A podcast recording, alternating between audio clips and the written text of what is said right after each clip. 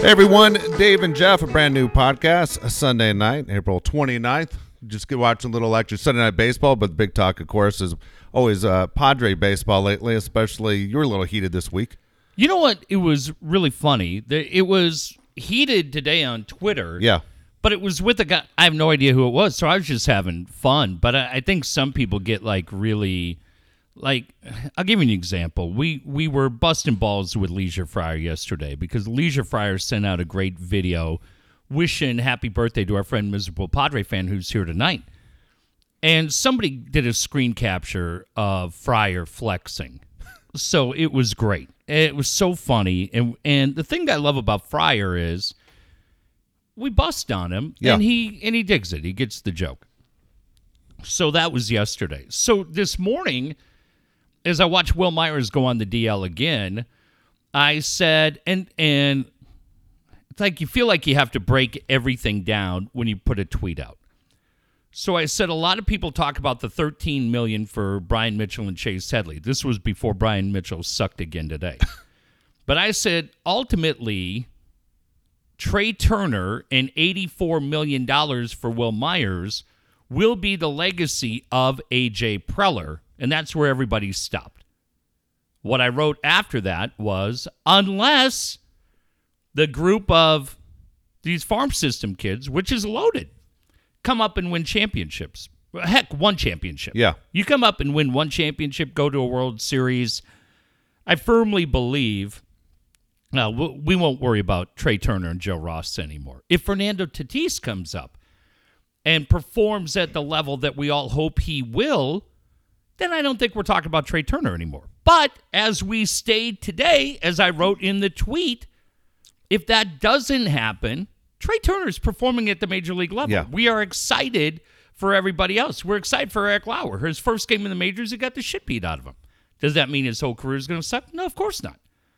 But until they come up here and perform at the major league level, as it stands today, you have to find a way to get over Turner and 84 million for Will Meyer, in my opinion. I couldn't agree more. I, I also think to the point, let's say Trea Turner becomes this player that all these baseball executives say. You know, Yeah. don't, don't look at it from the Padres point. What do other major league Or executives think fans or, Turner? or Yeah. podcasters or anybody else. The guys who are pros that get paid a lot of money to evaluate players, Love they him. love Trea Turner. They they absolutely Game do. changer. They do absolutely. And if Trea Turner turns into that All Star, that future Hall of Fame or whatever, we're still going to think in our mind, well, we could have Trea Turner at short and Tatis at third, and then how good we have been. Sure, but that'll make you nuts. Yeah, that, well, That- of course, but that's what we do in sports. We do But- drive ourselves crazy. but I'm fine with going, and I've said this on the podcast in the in in the past that if if Tatis Jr. Yeah, can be the guy that everybody hopes he will be, um, but he hasn't done it yet. Yep. But if he ends up being the guy we all hope he will be,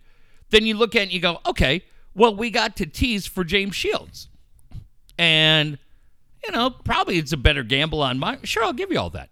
I'm not a Wil Myers fan, and I was shocked, Dave, how many people that jumped into the conversation still buy into the, the myth of Wil Myers. I think the Wil Myers act, trade is going to go down as one of and and maybe not even so much the Myers trade as the rush to the extension is going to be one of the biggest mistakes this franchise will ever make. Here's why.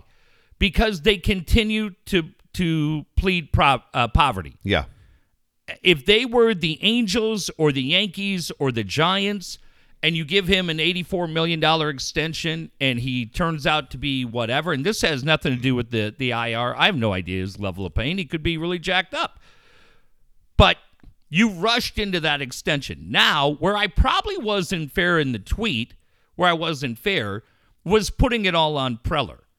And and that I would take full blame for because we know the guys that have been in the front office like to think that they are baseball executives and I don't know for sure that that was all an AJ move. So if you want to call me and go, "Hang on, are you are you sure that that was 100% AJ given the extension?" No, and I would say, "No, you're you're 100% right. That could have been D Fowler, anybody else." But let's just say as an organization and take AJ out of it, if these guys do not come up and are higher than third place teams and perform better than what we've seen And Trea Turner is at the level that he will be for a team that can fire Dusty Baker after going to the playoffs because they weren't satisfied. But we continue to accept mediocrity and bitch about uniforms or something in this town. That was the only point I was making. Yeah. I'm as confident as anybody that a lot of these guys are going to come up and, and be exciting. But right now, Trea Turner is exciting at the majors. These guys are exciting at double A. Uh, Urias is exciting at AAA, Fine. There have been plenty of guys in the bigs that have leveled off at AAA. See Jabari Blash. Now, do I think all these guys are Jabari Blash? No, hell no. But don't tell me that the future is already determined Yeah. until these guys come up and perform. And I just I couldn't believe how many guys diminished Trea Turner and and thought Wil Myers is great. That to me shows and people get insulted when you say this but that shows to me that the lack of knowledge of baseball. Just because a guy's wearing a uniform doesn't make him great and because he's not wearing a uniform doesn't mean he stinks.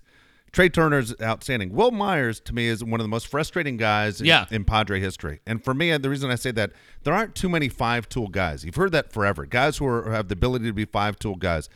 Wil Myers doesn't care about winning ball games for your Padres. He just doesn't. He he, he has shown over and over again. Actions Would you want him on your team as a manager? Do you think No. I, Yeah. I, I wouldn't want him on my team, but he's so fucking frustrating because you can see how athletic he is. He should be a guy that steals bases. He does have a plus arm. He is a guy that should hit for average. He is a guy that should hit for power. He drives me crazy. It's so frustrating. How good would he be if he had Trevor's mentality, Tony's mentality, Dude, Mike Trout's mentality, this will John drive- Carlos Stanton mentality? this will drive you crazy when I say it. Honestly, I think if he had the mentality of Mike Trout, he's in the top five bit players right now playing today. I think he's that And maybe talented. they thought at- that's what they were getting. Yeah, so I- but I- why the I- extension? That's the ridiculous part. I don't understand the AJ extension either. Just relax. No one's knocking AJ's door down saying we need you. Just hold on a second here. But but that's what frustrates me about Myers. He is so fucking clueless. He doesn't understand that to a lot of people it means a lot. You make a ton of money. You sit there with that dumb comment about the Mexican food in San Diego. You can see Mexico from my house. Yeah. It, it just it, it's just ridiculous the way that he doesn't seem to connect with San Diego and doesn't give a shit. This injury now that he has, Andy Green says this is a month long. Don't expect God. to see him for a month The- because I've had this injury. He's gone for 30 days. So you go, how, how many games has he played right now up to Nine. this point? Nine. Nine games up to this point. Trea Turner's played 27. Yeah. But, who- but, Trea, But no- but Trea Turner's Yes. injury prone, as I was told a million times today. I was like, wow. So it, it is very frustrating. And yeah, we understand the minor league. Someone wrote to us today, and it, it, it frustrated me when he said that you and I have that old man mentality that we want to need to win right now. We have said process a million times. Yeah. We have said we understand. Be ready to go in 2023, even not even 2020, 2023. Let these guys get closer to the age of 28 when they're in their prime. I believe in this minor league system. All these people can't be wrong. I'm not Yeah. not just Padre guys are telling you how great this minor league system is. These are the guys of all 30 teams saying this is the number one system in Major League Baseball to bring guys up. Now, percentage wise, are all of them going to hit? No. But there- enough of those guys should hit where they could be the next Houston Astros. Yeah, the problem is, too, with the Myers deal, if you look at it, the Hosmer deal is front ended, Yeah. where it's pretty good. It is a good deal. The Myers deal is back ended, and that's what makes it a bad deal. You're not going to be able to move it. And my problem with the Myers contract is let's say 1920, you become a wild card team, and all of a sudden there's somebody available. I hope not, but could it impact your ability to make a deal or two deals at the deadline to find a guy to put you over? Because nobody's going to lay down and just hand you the division in 19 to 20. It's not like the All Star game. They don't just say, hey, San Diego, guess what? It's your turn. Congratulations. The Dodgers are going to be competitive. The Giants at that time are going to have a lot of money coming off the books, Arizona and Colorado. So you are going to have to do right moves. But again, the point of the tweet was as I see Myers go on the DL again, I hope the path to success continues the way we hope it does. Because if it doesn't, we're going to have a hard time shaking that stink Yeah. off of this franchise. Now, I had a guy within the organization uh, send me a message the other day because I thought Nick Hardwick. Oh! Nick came out and called out Wil Myers the other day. Yeah. And if you can take the loyal to the soil and all your hurt feelings about what Nick did out of the equation for one minute, I'm just going to say this. Nick was a Pro Bowl player during his time for the San Diego Chargers. He was a Pro Bowl player. when a guy that is a Pro Bowl player, which is a high level, and Nick was a high level player in his sport, calls out another guy for lack of focus, lack of, you know, mental toughness, Yeah. I pay attention because I can say it, Dave can say it, or any other talk show can say it, any writer can say it, any blogger can say it. But when a guy who performed at the highest level says that guy needs to get it together, I found that interesting.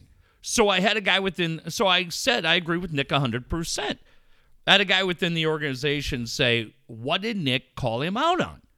And I said he called him out on when Will said, I want to go back to first base because the outfield's boring. And I knew what was coming next. And like clockwork, come on, man, that was a joke. And I said, it's a joke from the other 24 guys on the roster, but nobody wants to hear it from a guy that three months ago said he had trouble focusing last year. Yeah. I don't need those kind of jokes for him. I don't need jokes when the team's playing like shit. What I need is a guy saying, hey, man, I will go wherever you need me to go. When Hosmer comes back, I don't care if you need me to pitch, catch, whatever. But you will never hear that from Myers, and it makes me crazy. You know what's interesting about Major League Baseball and the time that you and I cover the Padres and you see other teams, teams honestly feel this way. If a guy goes on the disabled list, that we want you to come in, get your Yeah. treatment, start your rehab, but when the game starts, we want you out of the dugout. Yeah. They don't want you around. If you can't help the team, we don't want to see you because it's Yeah. a reminder of the frustration that you can't help us win. Goodbye. We'll see you tomorrow afternoon before the game when you're getting your treatment, going through your rehab all over again. Wil Myers being hurt is frustrating. You just signed Hosmer. Obviously, he's not going to be the first baseman. Yeah. Myers c- completely, if he was bored in the outfield, he showed he was bored last year. Didn't know where to stand. When you have a guy on second base, a guy on first, and he's holding the runner on first. Nobody does that at the major league level. Yeah. So he, he wasn't, uh, he- to me, kind of threw the towel in in his half ass effort last year playing first base. That's why you had to go out and get a guy like Hosmer that had to be a leader. Hosmer's sitting there fixing the problem that Wil Myers has created. I'm not so sure you want Wil Myers around all these young guys when you're teaching these guys what it takes to be a major leaguer. And that's what's uh, very frustrating when you sit there and you watch them. At the same time, when I look at Myers and his talent, let's say the Padres can't flip him off. Let's say that they're able to, to trade him off this year or next year. Well, if you're going to flip him, Dave, it's going to cost you one of your prospects as well. Yep. So now you give up Turner plus prospect, whoever, fill, fill in the blank, and you go, okay, well, now we gave up even more just to unload a guy that we signed to a ridiculous extension. which we've seen before. So, Yeah. Uh, what I'm going uh, to say, a hypothetical team. Let's say Myers gets traded to the Giants, okay, and he goes to the Giants. The Giants are making a run at the National League West, and Myers all of a sudden turns into that player we thought we were going to see down here.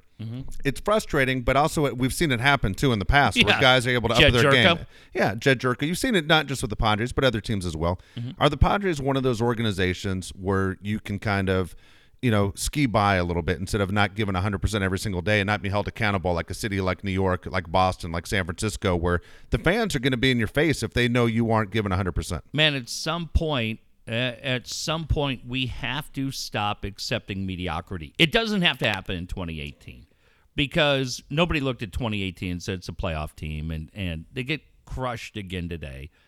Um, see, I think we're all I think we're all fooled a little bit last year when they did what they did.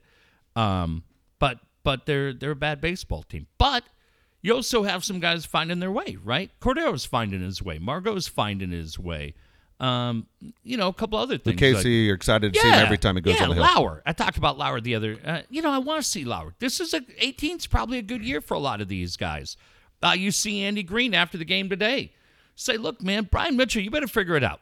Yeah, You like, better figure it out. sounds it like out. almost what he said about Perdomo, huh? Absolutely. And that's what I like to see. I do. I like seeing that out with of you. Andy. Where you go, okay, um, so Dave, to answer your question, I, I think it's been that way in the past. I'm not so sure that rule still applies because I think if it did, Perdomo's still here and Brian Mitchell's not called out. Yeah. No, I think Brian Mitchell's going to be gone. What what drives me crazy though is when you send Spangenberg down and Chase Headley stays on the roster. Yeah. And it's it's just one of the ways this organization, through ownership groups and GMs and anybody else, continues to be stubborn.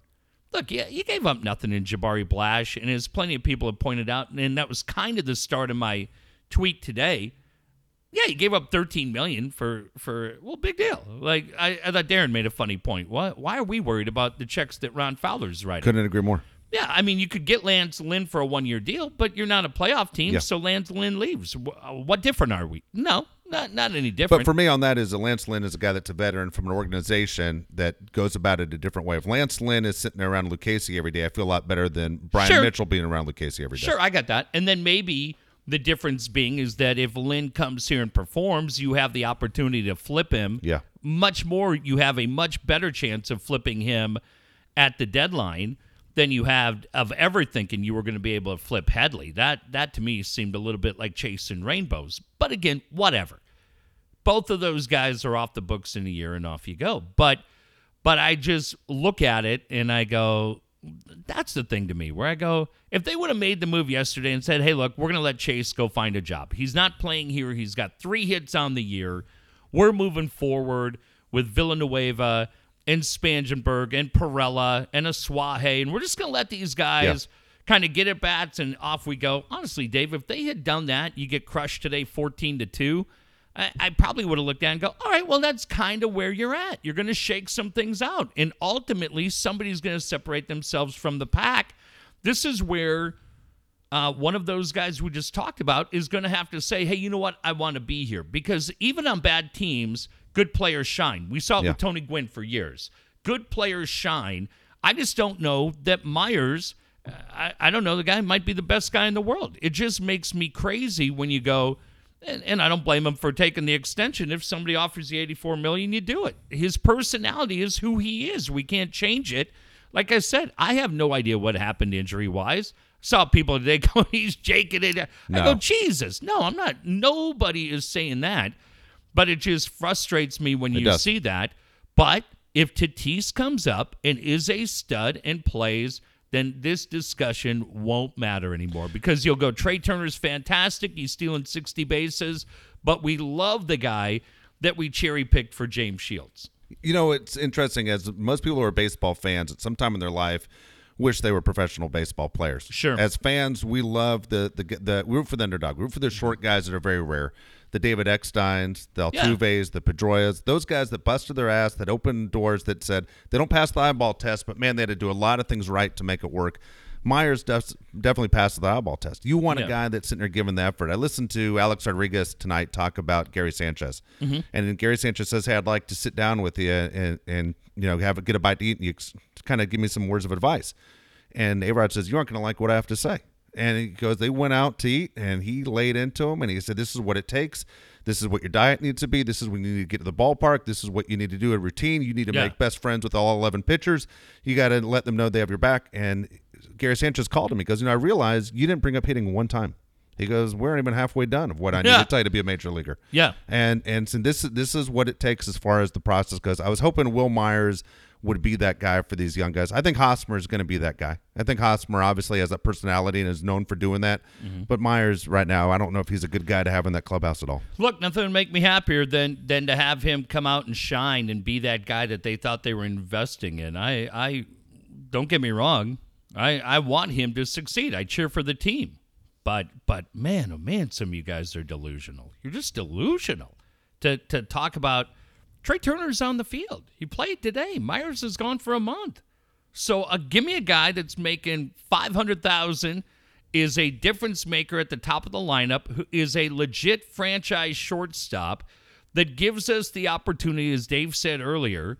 Uh, now you know all, all things playing out, um, where you go, yeah. Now now if he's here, do all the dominoes fall the same way? We have no idea, right? It could be the Yeah. butterfly effect, where they always say you change one thing in the past and it impacts the next 75 moves that happen. And maybe you never make the move for Shields, which means you never get to Tatis. And then you go, off you go. But I, I just think what it is right now is we are kind, at least for me, I won't speak for everybody else, but for me, where I'm at right now, you're going through that very painful process of the transformation. Uh, I had an ACL surgery, and anybody who's been through it remembers there's a certain level where the brace comes off and the staples come out of your knee, and maybe you go from two crutches to one crutch, and you're like, this is great. Let's go play golf. Well, you realize you can't. You realize you have another eight to nine months in that one year rehab. I, I can't imagine what it's like for guys coming off of Tommy John surgery. But you just get to that point where you you just wanted to feel like we're a little bit on an escalator. Yeah. And it doesn't feel like we're on an escalator at all. It feels like we're on a moving sidewalk. And it feels like we're on an incredibly long moving sidewalk that's been going for years. And I, I mean, th- then the other thing that comes up is is the debate on Austin Hedges. And and to me, nobody is going to argue defensively what Austin Hedges means to this team, but you are not a good enough team or a deep enough team to accept a catcher hitting 200. Yeah. You're just not. Dave, you talked about Gary Sanchez. Yeah, if you had Aaron Judge and Didi Gregorius and Giancarlo Yeah. Stanton in the lineup, yeah, when Sanchez is struggling, you can get away with it. Man, you are the Padres. You can't do that. It's like having two pitchers bat in your lineup every night. Yeah, love him defensively, love his attitude, but but the two things that I laugh at going back to spring training was the jerk off session that we heard about how Wil Myers had added 20 pounds of muscle. That's worked out great. Guys made nine games to this point. And the jerk off session that we heard about how great Austin Hedges' swing looked. The difference that he had in his swing. Because to me, swinging the bat, he looks Yeah. like the same guy, but that applies to every guy on the team. Yeah, every guy on the team. I mean, Yeah. right now the hitting is extremely frustrating. You kind of wonder. he- Speaking of the guy that we expected to have the big bat, we expected Hosmer to come in and be the guy that he was with Kansas City. Yeah. I mean, today, for example, Adrian Gonzalez, who gets booed like crazy, Adrian Gonzalez had more RBIs today than Hosmer has the entire season. I think our friend Steve Woods had more RBIs today. In his, I, In his he sent me he sent me that and I was like, well, did you even think Yeah. before he hit and send? But but I did it. I did enjoy it. Made me laugh. But look, I'm I'm not worried about Hosmer. But it's Uh, disappointing. Uh, uh, Sure. And I'm not just pointing at Hosmer. What I'm saying to you is, is what's Matt Stairs doing? This team strikes out an average of 10 times a game. but I would think if Hosmer was sitting here with you, he would say, "Dude, I'm I am very slow out of the box. This is on me. This is not on Matt Stairs." He's right now not close to the player we thought he was getting. And that goes defensively as well. Defensively, Yeah. he's cost them two games just with his glove. yeah. That's that to me is Because yeah. defense shouldn't go into a slump, right? Yeah. But what people in the paper are writing about, and again, I crack up, is people in the paper are not bitching about anything like, and, I, and I'm not saying you have to call out Hosmer or whatever. Nobody complains that Chase Headley's still on the team or Brian Mitchell's still here. We're all pissed at Mud and Orsillo. Three weeks in a row. Stop showing Mud and Orsillo in the booth. oh my go, gosh.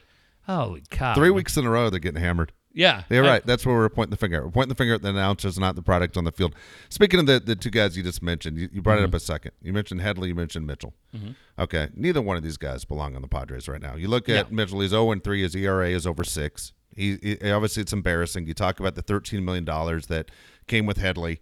So if you're AJ, does it become one of those deals? Is hey, we got to move this guy to the bullpen before we even think about releasing him? And at the same time, God, I put my neck out on the line in front of everybody, especially in front of Ron Fowler. What Yeah. do I do to save face to basically explain this Brian Mitchell situation?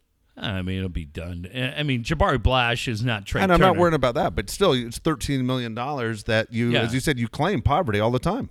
Yeah, I mean, uh, maybe they did it, Dave, because they're the one team that nobody looks at and says they're constantly tanking, right? I mean, you put money out for Hosmer.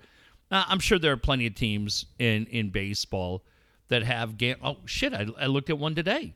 Uh, all you gotta do is look at what Dan Duquette gave to Alex Cobb, right? Yeah. Alex Cobb's got an ERA over 12. Sucks. Yeah. and that's about 13 million. But uh, I'm pretty sure that deal, off the top of my head, is a longer deal than this. You you thought you had something in Mitchell. You well, did. only one guy did. I mean, really, it was, it No, was they AJ. said their scouts did, but I mean, Team AJ. yeah, Team AJ thought he did. But you could also look at that and say, okay, but these are the same guys that told us. He's not having one bad year. This is what he's done his entire career. This is Brian Mitchell. yeah, I mean, you go look. They told us go Mackenzie Gore, right? They Yep. told us. I mean, find the other guys that they've done. Uh, yeah, you don't want to make that. I guarantee what Fowler said is, look, we'll write this one off. Don't make a habit of doing it. Yeah. Don't make a habit. I would be, you know what? I'd respect them a lot more if they cut ties sooner than later instead of, you know, you made a mistake. Felt like they might. He's not. I hope so. And he, again, when you listen to uh, to Andy Green talk, he sounds almost exactly the same conversation he Yeah. had with the media that he had with Perdomo. Yeah, felt like it might. Yeah. And at that point, you go, all right, shit, own it. I mean, I kind of felt like Andy owned it today to uh, to AC. Holy cow! How about that guy? Hang on a second. What What happened to AC? I have no idea what's going on. What, I mean, as far as as far as what happened to the paper, I don't understand Paper anything. sucks. Yeah, what Paper happened? sucks. Nobody does journalism anymore. Dude, my paper shows up. Okay, let me tell you why the UT Okay. sucks. My paper shows up every day between 9 and 10. So I email them because you can't get anybody on the phone. Yeah. Anybody who listens at the Union Tribune remembers it wasn't that long ago where if you had an issue with the paper, which honestly, in fairness to the UT, I rarely did, you would call and there was this old woman that would answer the phone, Union Tribune, and you could say, Can I speak to circulation? And she would say, Sure. And she would put you through and it'd be circulation. This is Dave. Hey Dave, I'm at one two three Main Street. I didn't get a paper. I'll take care of it, plus I'm gonna credit your account for another well, you know. Yeah. That day the paper is fifty cents, right? but they did it. and you go, okay, the, the issue was resolved. This week, uh, Tuesday, Wednesday, Thursday, my paper shows up at 10. I leave, by the way, it says in everything, your paper, for any of you that still subscribe to the print, and I like the print edition. I go and get a cup of coffee in the morning. I like to read it. I don't travel with the tablet. And I've got a Samsung 8, but I don't like reading it because there's so many goddamn pop ups on their site. I hate it they say the paper should be at your door every day at 6 so i leave at 6.30 uh, paper uh, 9 10 o'clock consistently. So i email them your service sucks. Cancel the paper. Yeah. now over the course of four hours i get six emails all worded the same from quote unquote alex in the customer service department uh, saying hey we're sorry. We've sent a memo out uh, to the the guy who runs the route. We're going to get it all resolved. And i'm like the paper sucks. Yeah. okay the paper sucks. I live in san diego proper and most days it's like hey for uh, the game was tied two to one in the fifth when we went to print and like today, I'm sure the the column that Todd Leonard wrote about the rugby team was fascinating, but uh, who gives a shit? So then uh, I determined, okay, I'm going to call and try to get this guy. Well, they Yeah. send you off to India and or wherever, Pakistan. Who gives a shit? Colombia. I can understand you, the frustration, and you're like, just cancel the paper, okay? and then today's Sunday paper, I don't even get the paper. Yeah. And people wonder why print's dying. Print's dying because it sucks. Sports Illustrated's dying. Sports Yeah. Illustrated sends me a thing the other day. My kids want a subscription to Sports Illustrated. And it says uh, 39 issues. You can get 39 issues for 75 cents an issue. You go, all right, well, that's kind of interesting. And then you look at the fine print, and it says Sports Illustrated publishes 12 issues a year that count as double issues. So I go, okay, well, I'm not getting 39 then. I'm getting 27 Yes, issues, are. right? You fucking assholes. Stop telling me I'm getting 39. Just say it's 27 issues, but we're going to charge you 75 times 39 because we're assholes. Yes. And we don't figure you caught it. No, no, no, no. It's 39 issues. It's just 12 of them are double. Oh, okay. So 27 of them are going to be shit, Yeah. and then the other 12 are going to be really shitty. Yes. No. and you're like, dude, everything's dying. Everything's dying. The paper sucks. Yeah. I, so then I go, I'm like, well, f- screw the UT. I go buy the LA Times. When's the last time I canceled my subscription to the LA Times? When's the last time you bought an LA Times off the rack? Uh, oh, God, off the rack forever. Years. Two seventy five. Really? Three bucks Wow. for the LA Times. I bought it. Yeah. Uh, I just wanted it for the day. I was like, ah, shit. You know, though, I get the LA Times does it different than the UT. They they, they do, and I understand. But it's- they're but it's Yeah. the same driver, It- so that it- paper's going to show up at Yeah. ten o'clock too. No, I got that, but I'll, I'll give you an example. Just like you always say, we, we went to print at whatever seven thirty. I mean, it's Yeah. fucking ridiculous. And then you, when you get the the LA Times today, I'm watching. I was watching the Dodger game on one TV, watching the Padre game on another TV. Yeah. And the Dodgers had an issue with Cody Bellinger. Okay. Yeah, yeah, yeah. Okay, Dave Roberts benches Cody Bellinger for not hustling, and boom, it's it was out. It was it was on their website super fast that you know they, they were on it. Well, you got pictures of AC's office, and so then- now we'll him. that drives people out of their mind. Man. And then all of a sudden, you're getting as soon as that game's over, within ten minutes, Bellinger telling Dave Roberts basically "fuck off." No one's Yeah. going to tell me if I hustle or don't.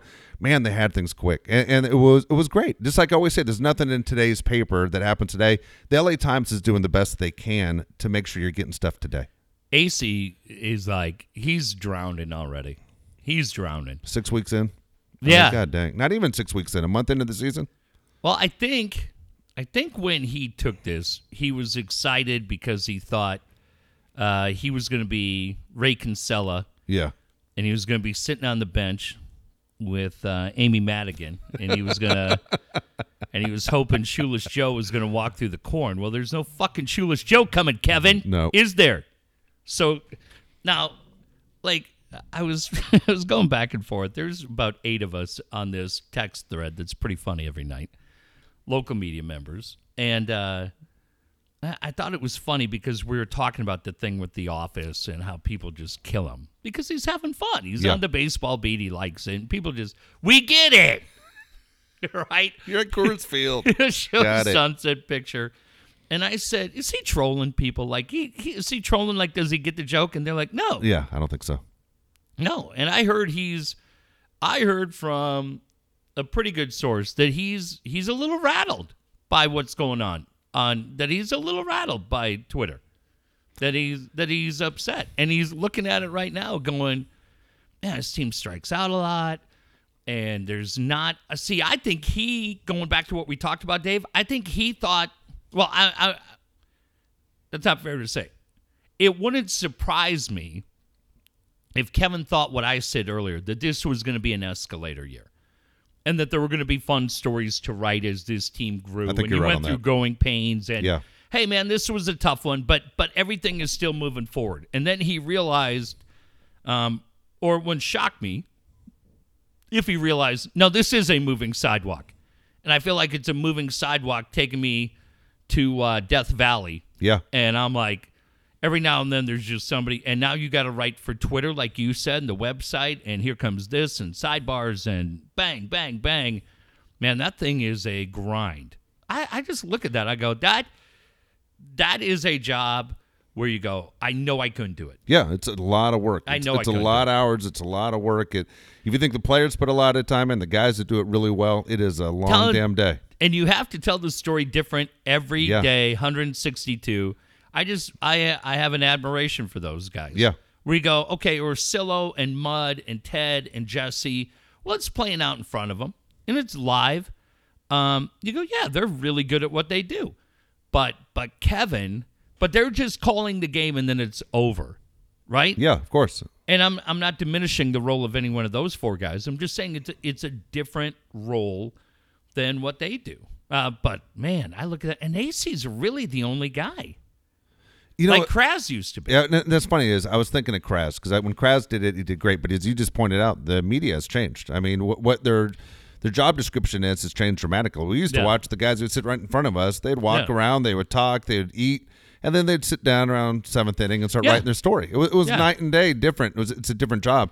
What Acee and those guys have to do, it, to me, it takes a, a guy that's a little bit tough. Uh, you know, especially in this situation here, because he could have written the same thing today that he wrote on Friday Yeah, but you, you got to sit there and take different angles. You don't want people to ever accuse you of half-assing it and saying you didn't do a good job on it. But when I watch other guys in, in different markets, because I'll go online and I'll look at what different people are. I, I'll, I'll follow Dylan Hernandez, you know, with Yeah. the, with the Dodgers, who by the way are sucking too. yeah, Man, it, there's a little bit of aggressiveness, and maybe it's accepted in the bigger markets where it's okay to go after guys a little bit, but. It, it, to me, it, you're fair when you go after guys when they aren't playing well, doing the right things, and you're fair when Yeah. the guys are playing really well and saying, "Look, this team is moving in the right direction." I think the other challenge is is you have found guys. Um, what's different in this market now are there guys that are part of that Padres Twitter verse that are really good and sharp and Yeah. funny and will call you on your bullshit. So Acee wrote the thing about the players only meeting and talked about hey for that one night they were a different team. And even as loyal as these fans are man there were about there were a lot of guys that jumped in and beat him up for that. Yeah. and instead of just going hey you know what? I bought into it. Yeah. Yeah i bought into it. I, I was hyped. I thought i thought we were good. He uh like he he didn't give it back. He just kept saying did you read the article? And you go oh god. I would have if it was on my step by 10 o'clock in the morning but it wasn't so um yeah i, I look at him and i go damn we're, we're not even to may 1st and Acee's done Yeah, plus needs a Gatorade. Plus the other thing for that, and and none of you care, and I understand it, but I I loved talking to Kraz about the travel schedule because those guys have to they have to book their own travel, and then you have to go to the airport. And Kraz was doing it before TSA got bad. Yep. So now you go and you go, I don't know if you go tonight or you go tomorrow, right? You write that game story. Now you got to go down to the airport, get your ass to San Francisco for those three. Then you got to figure out to get to Monterey. And, and, and it's just, and plus writing and deadlines Yeah. and editors and players hate you and fans hate you and media's making fun of you and, and everybody else. You're like, God, this is Yeah. just Why did I sign up for this job? yeah, you're not making four hundred thousand a year. yeah, so I just yeah, I have a respect for the job. I just uh, I had high hopes for him coming in doing it, Yeah. but uh, I'm not so sure. And I think he had high hopes coming in. I, want to ask you about because I know you were in Los Angeles yesterday, Mm-hmm. and, and it, it's funny. You and I are quick to say we both love Los Angeles. Oh, yeah, okay? we we love going. I look at L.A. and I know so many people here hate L.A. Anything to do with L.A. But L.A. is great. I don't live in L.A. You don't live in L.A. We both Mm-hmm. No. say if we're gonna make a if we can live anywhere we want, we're picking San Diego. But I look Yeah. at like where I live now. I live in East Lake right now, but if I want to go to La Jolla, it's there, and it's Yeah. not that big of a hassle to go and enjoy a day in La Jolla and then come Yeah. back to where I am here. Same thing. I, I look at LA the same. You live in San Diego, good LA. There's a lot to do there. I just Oh, yeah. listed, joking around with you on Twitter. I listed about ten crazy sports stars that just happen to be there, and it's not even talking about the other entertainment value you have. But it's not a bad getaway. It's not like we're sending you to a, a rival of the United States. No. it's right up the road, and, Yeah. and then and then you sit there and have a great weekend getaway. But it's so much hatred towards Los Angeles. When you were in LA this weekend, I, I noticed you posted a picture of the new soccer stadium, right? Uh, no, the stadium that I posted was it's funny. Um, I really had gone up there, and I told my kids I was going to send them a picture of the Elgin Baylor statue. It's the only thing I didn't do. Okay. My kids are like, "Hey, I, I didn't, I didn't see my kids this weekend. They had a function going on." And they're like, "Hey, where's the Elgin Baylor picture?" I go, "You know, it's funny. I went to hundred places and I completely forgot the one thing I was going to do for you." They're like, "Well, thanks."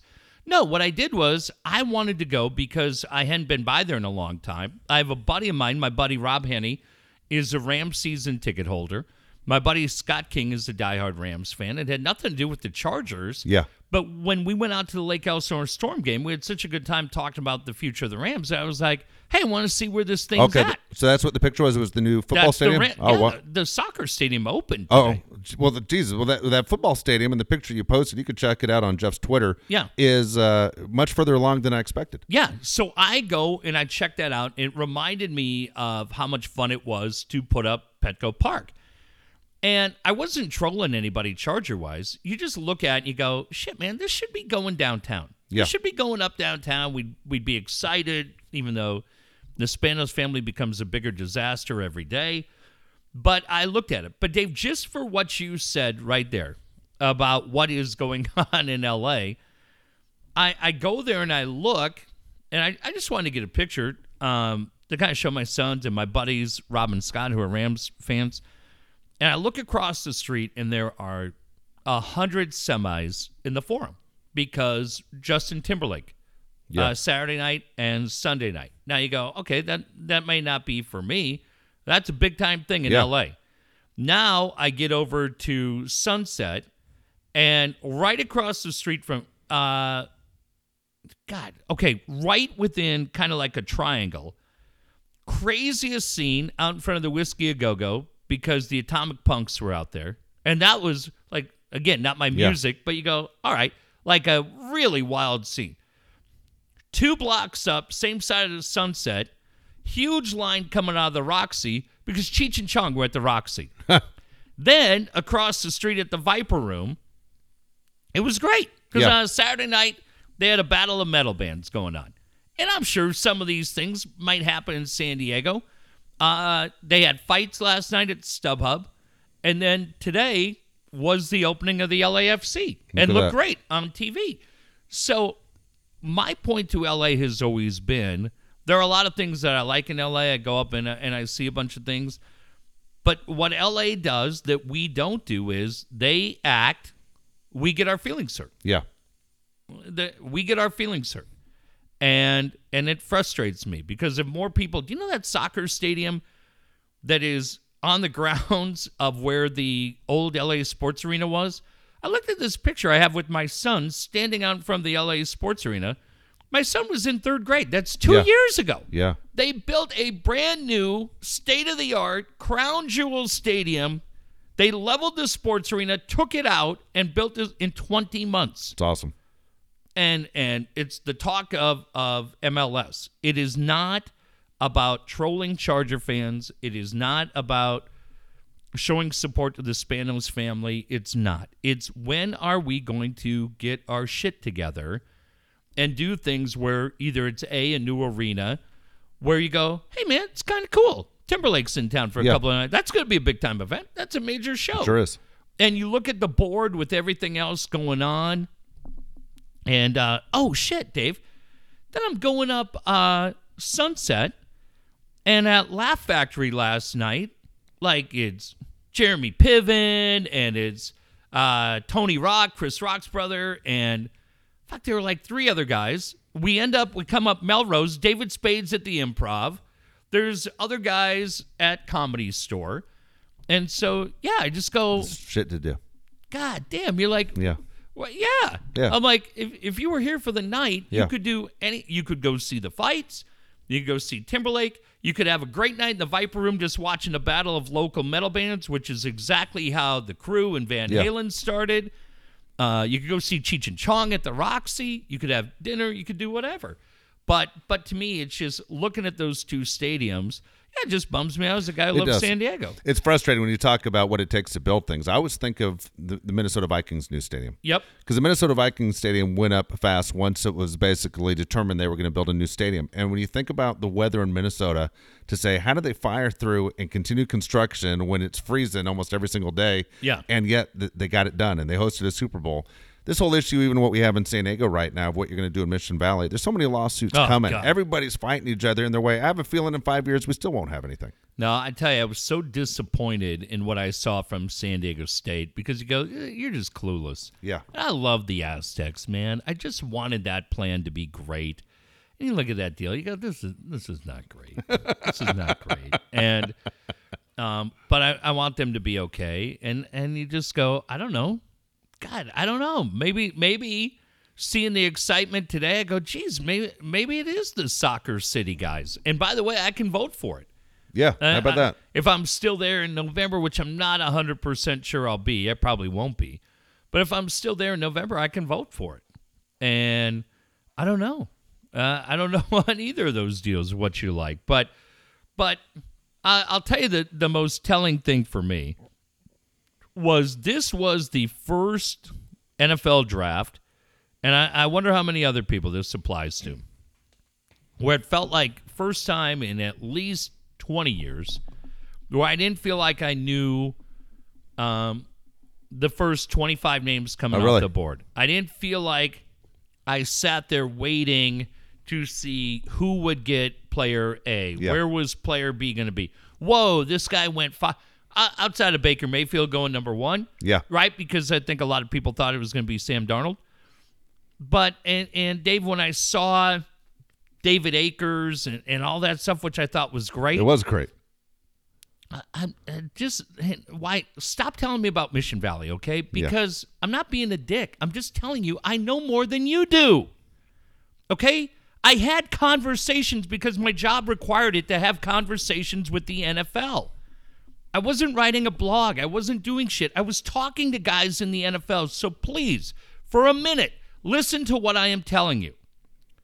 What the NFL said to me and Dave repeatedly was the following quote, build it downtown. Find a way to build it downtown. Do you know why? Because when we land and we go into our hotels, whether it's the Manchester, or the Bayfront, or or wherever else we go, you know what we love? We love the idea that people can walk Yep. and enjoy the San Diego weather. The media can go to the convention center. We're going to utilize Petco Park. We're going to utilize this downtown stadium. The restaurants are fantastic. It's going to pump money into this economy. Let me stop. Would have been the only Super Bowl city in the NFL like that. Yeah, let me just stop. This is also not an endorsement of Dean or Prop C or anything else. I'm just telling you what was said to me by the they, NFL. They gave us the answers to the test. yes, we had Dean. I understand Dean fucked this up, but we but we fucked it up too because Dean still has the NFL. We don't. But what they said was, when you get that built, Yeah. and everything is right there, you know what's going to happen? Every one of these owners is going to say, This is fantastic because we don't have to drive 30 minutes out of town like we did in San Francisco or Phoenix. This is great. And the media is going to say every day, This is great. And whether you buy it or not, it does benefit because they listen. And then what's going to happen is the Super Bowl is going to be here probably every fifth year. And you go, okay, well, that's kind of a long time. Okay, but think about whatever you were doing in 2013. You could probably Yeah. look back, right? And you go, shit, yeah, it doesn't feel that mm-hmm. long. Every fifth year, we're coming back. And then guess what's going to happen?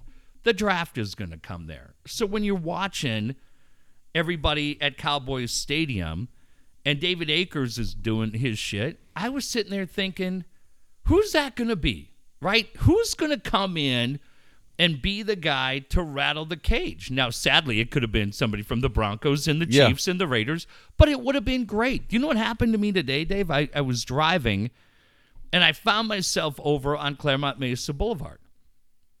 And knowing we were doing this podcast tonight, I intentionally, I didn't have to, I was heading to the 15, but I swung down Murphy Canyon Road. Hadn't been down Murphy Canyon Road in a while. And I swung down Murphy Canyon Road and I stopped in the parking lot at Chargers Really? Park. And here's why. Because as much as we hate the Chargers, this was always a fun day. And the reason why it was a fun day was this would be yesterday would have been great too. Um, but Saturday, these were the days where the draft picks came in.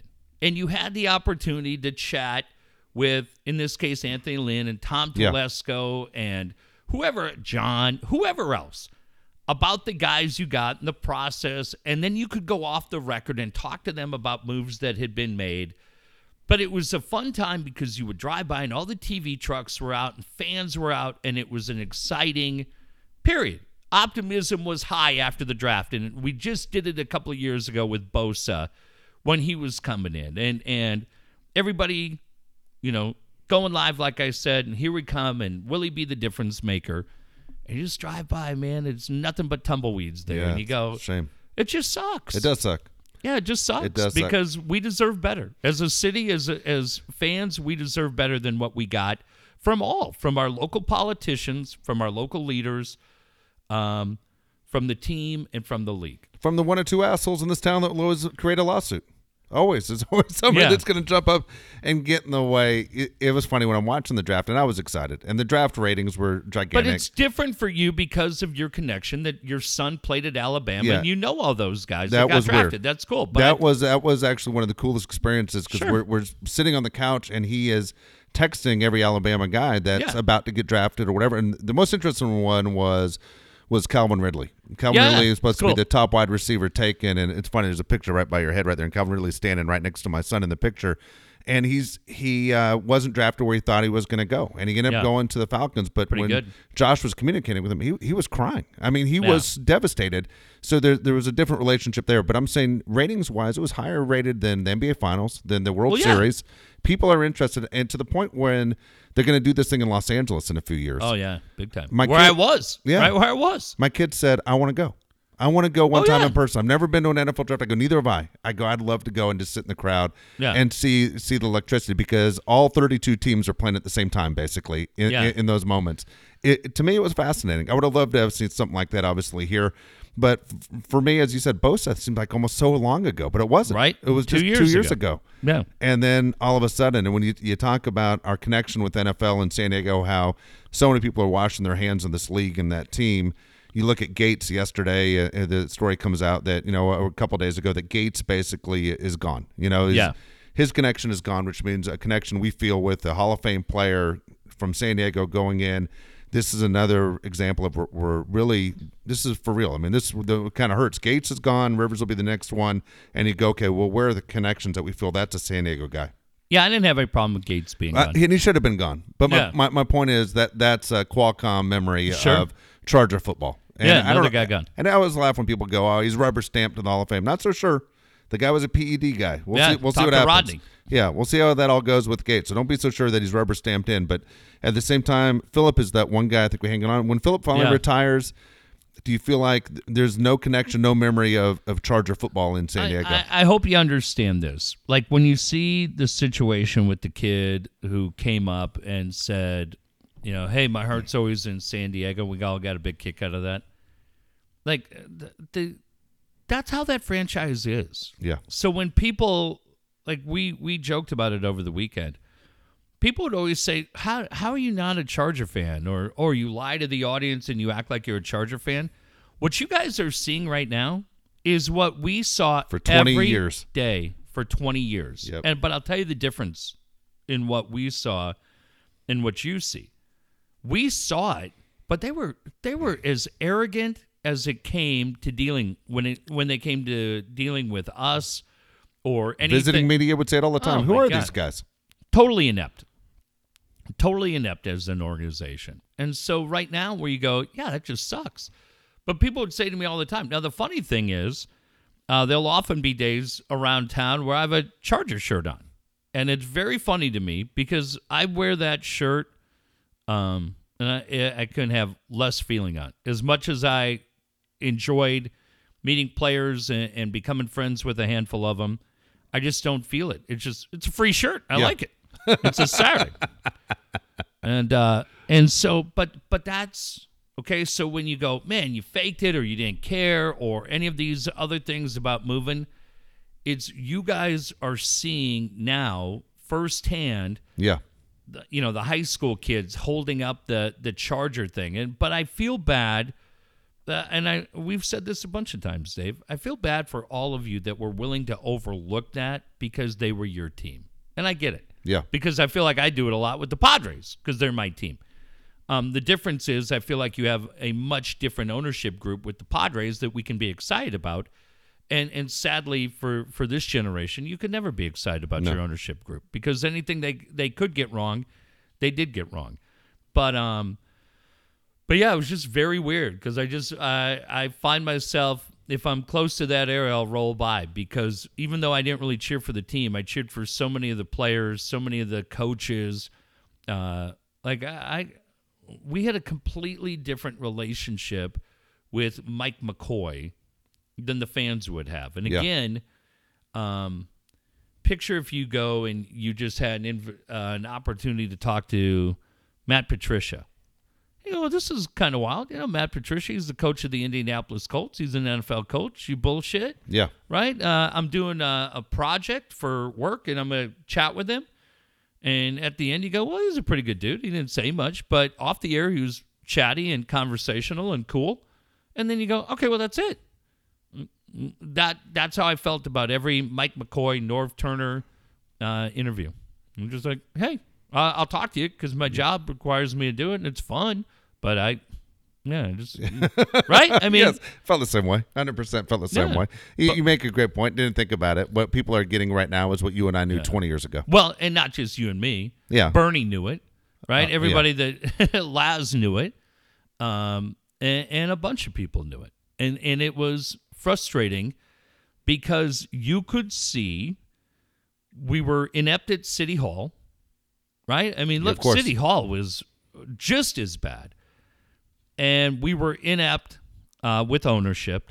But I, I think really the one thing that I, I really look at is um, I think you and I, amongst others, were aware that Dean was ready to leave. I don't think the NFL ever thought Dean would leave. But I feel like Dean had pinned himself in a corner by with the help of Fabiani by saying what he had said and looked at it and realized because had Dean closed that window Yeah, and the Raiders said, "Okay, we're going to go."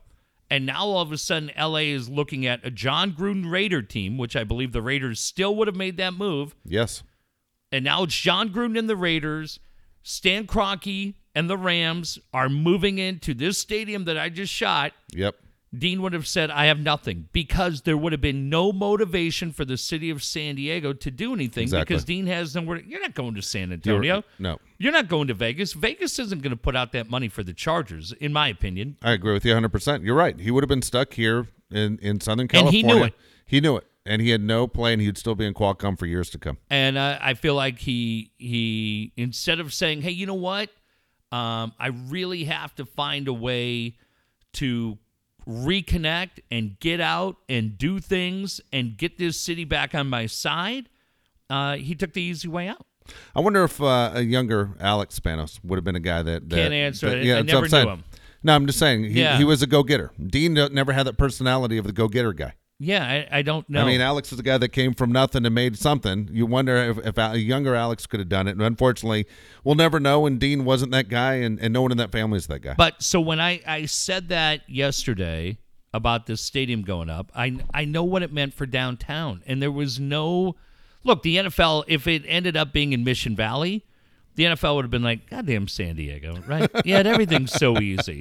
I still believe if you had ended up in Mission Valley, I still think the Super Bowl was come here and the draft come here.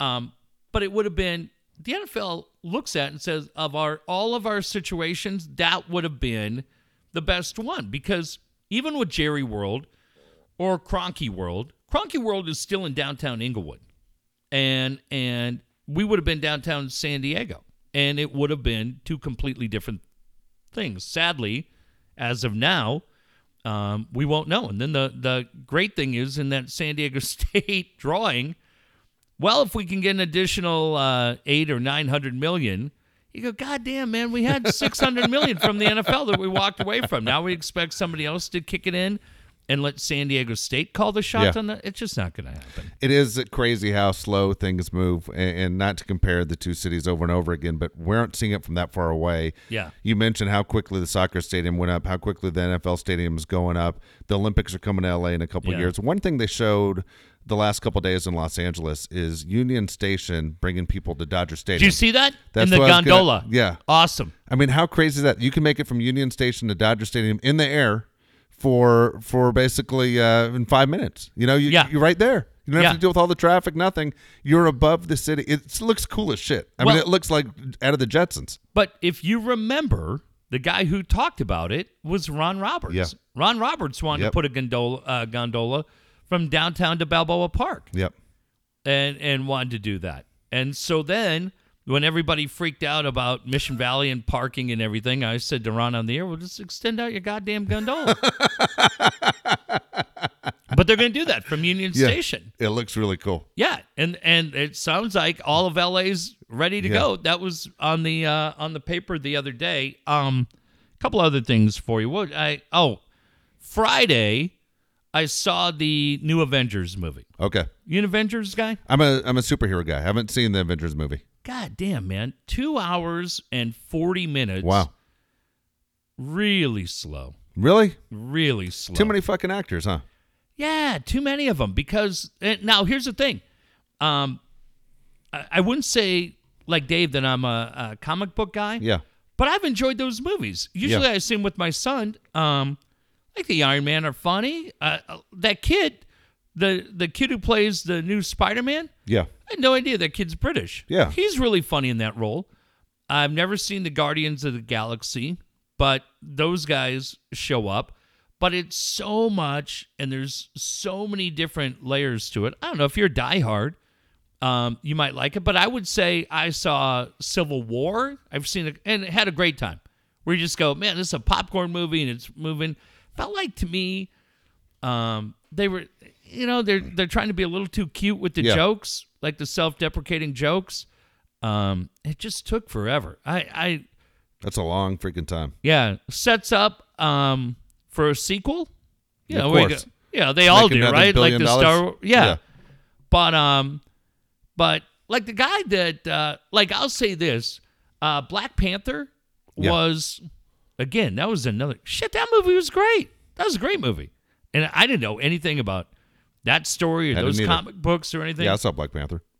Cool, right? Yeah, I enjoyed it. My family enjoyed it. Yeah. So those guys, I, I like those. They show up kind of about three quarters of the way in, And I like the dude, the big dude from Black Panther, who just barks so. "Arr!" I like that guy. he shows up with his bullshit. Um, I don't know. I, I mean, I, I, I won't Yeah. say anything else. I just, I just kind of walked out and go, Yeah. Like when we saw Panther or Civil War or Spider Man or Iron Man. I haven't Yeah. seen Captain America or any of the Thors.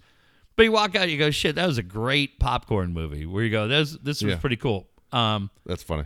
and this one was just like way, way too long. Wait till that is way too long, especially if you're taking kids. Three hours. That's like The Godfather. That's yeah, we went for time. work. Yeah, that's, Our- that's that's pretty good. yeah, pretty pretty badass to see it. But um, but a bunch of those guys, I didn't realize the villain is Josh Brolin. Josh Yeah. Brolin plays the villain, and he's great. Like that dude's He's great. good in everything. Yeah, absolutely. yeah, but no, you just like I didn't know Vin Diesel uh, was Yeah. the one guy from Guardians of the Galaxy. That was pretty funny. Uh, Bradley Cooper's pretty funny as that raccoon. Um, so yeah, but God, I don't know. Felt like it was a little bit of overkill. Yeah, I'm, I'm oh, it has to be. There's 64 superheroes in that movie. Is that really the number? Are you, ex- are no, you no, no, no, exaggerating? 64.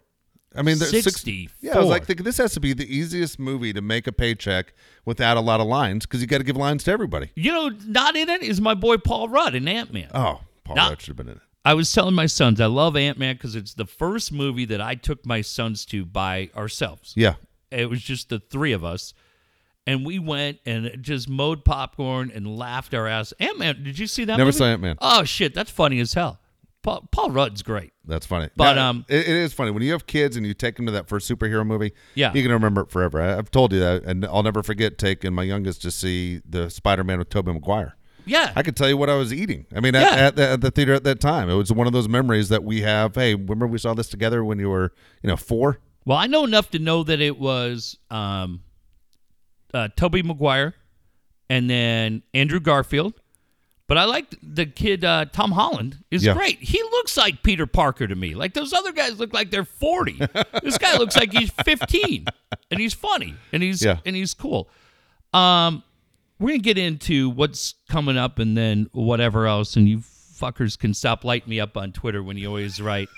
Love when Jeff says one more thing, and I look and the show's got two hours to go because you're always right. Um, this show, we we talked about the the Chargers. Dave will tell you when we left 1360 in the summer of 2016.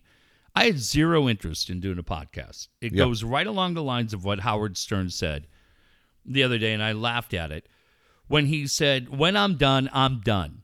And I won't be doing a podcast because anybody can do it from their buddy's garage. And I laughed my ass off because I go, That's exactly. Now, let me just stop. I'm not putting myself in Stern's.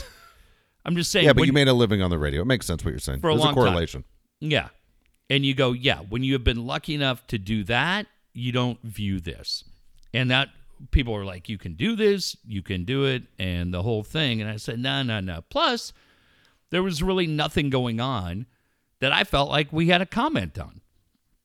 And then the Chargers left. And when the Chargers left in the start of February uh, 2017, Dave and I felt like, well, you know, we we have some stories that are a little different than anybody else, and we'll tell it, and we'll put it out there, and we'll we'll do one or two. Well, shit, how many Dave did we do that we lost or erased Yeah, ton. from the start? Just a ton.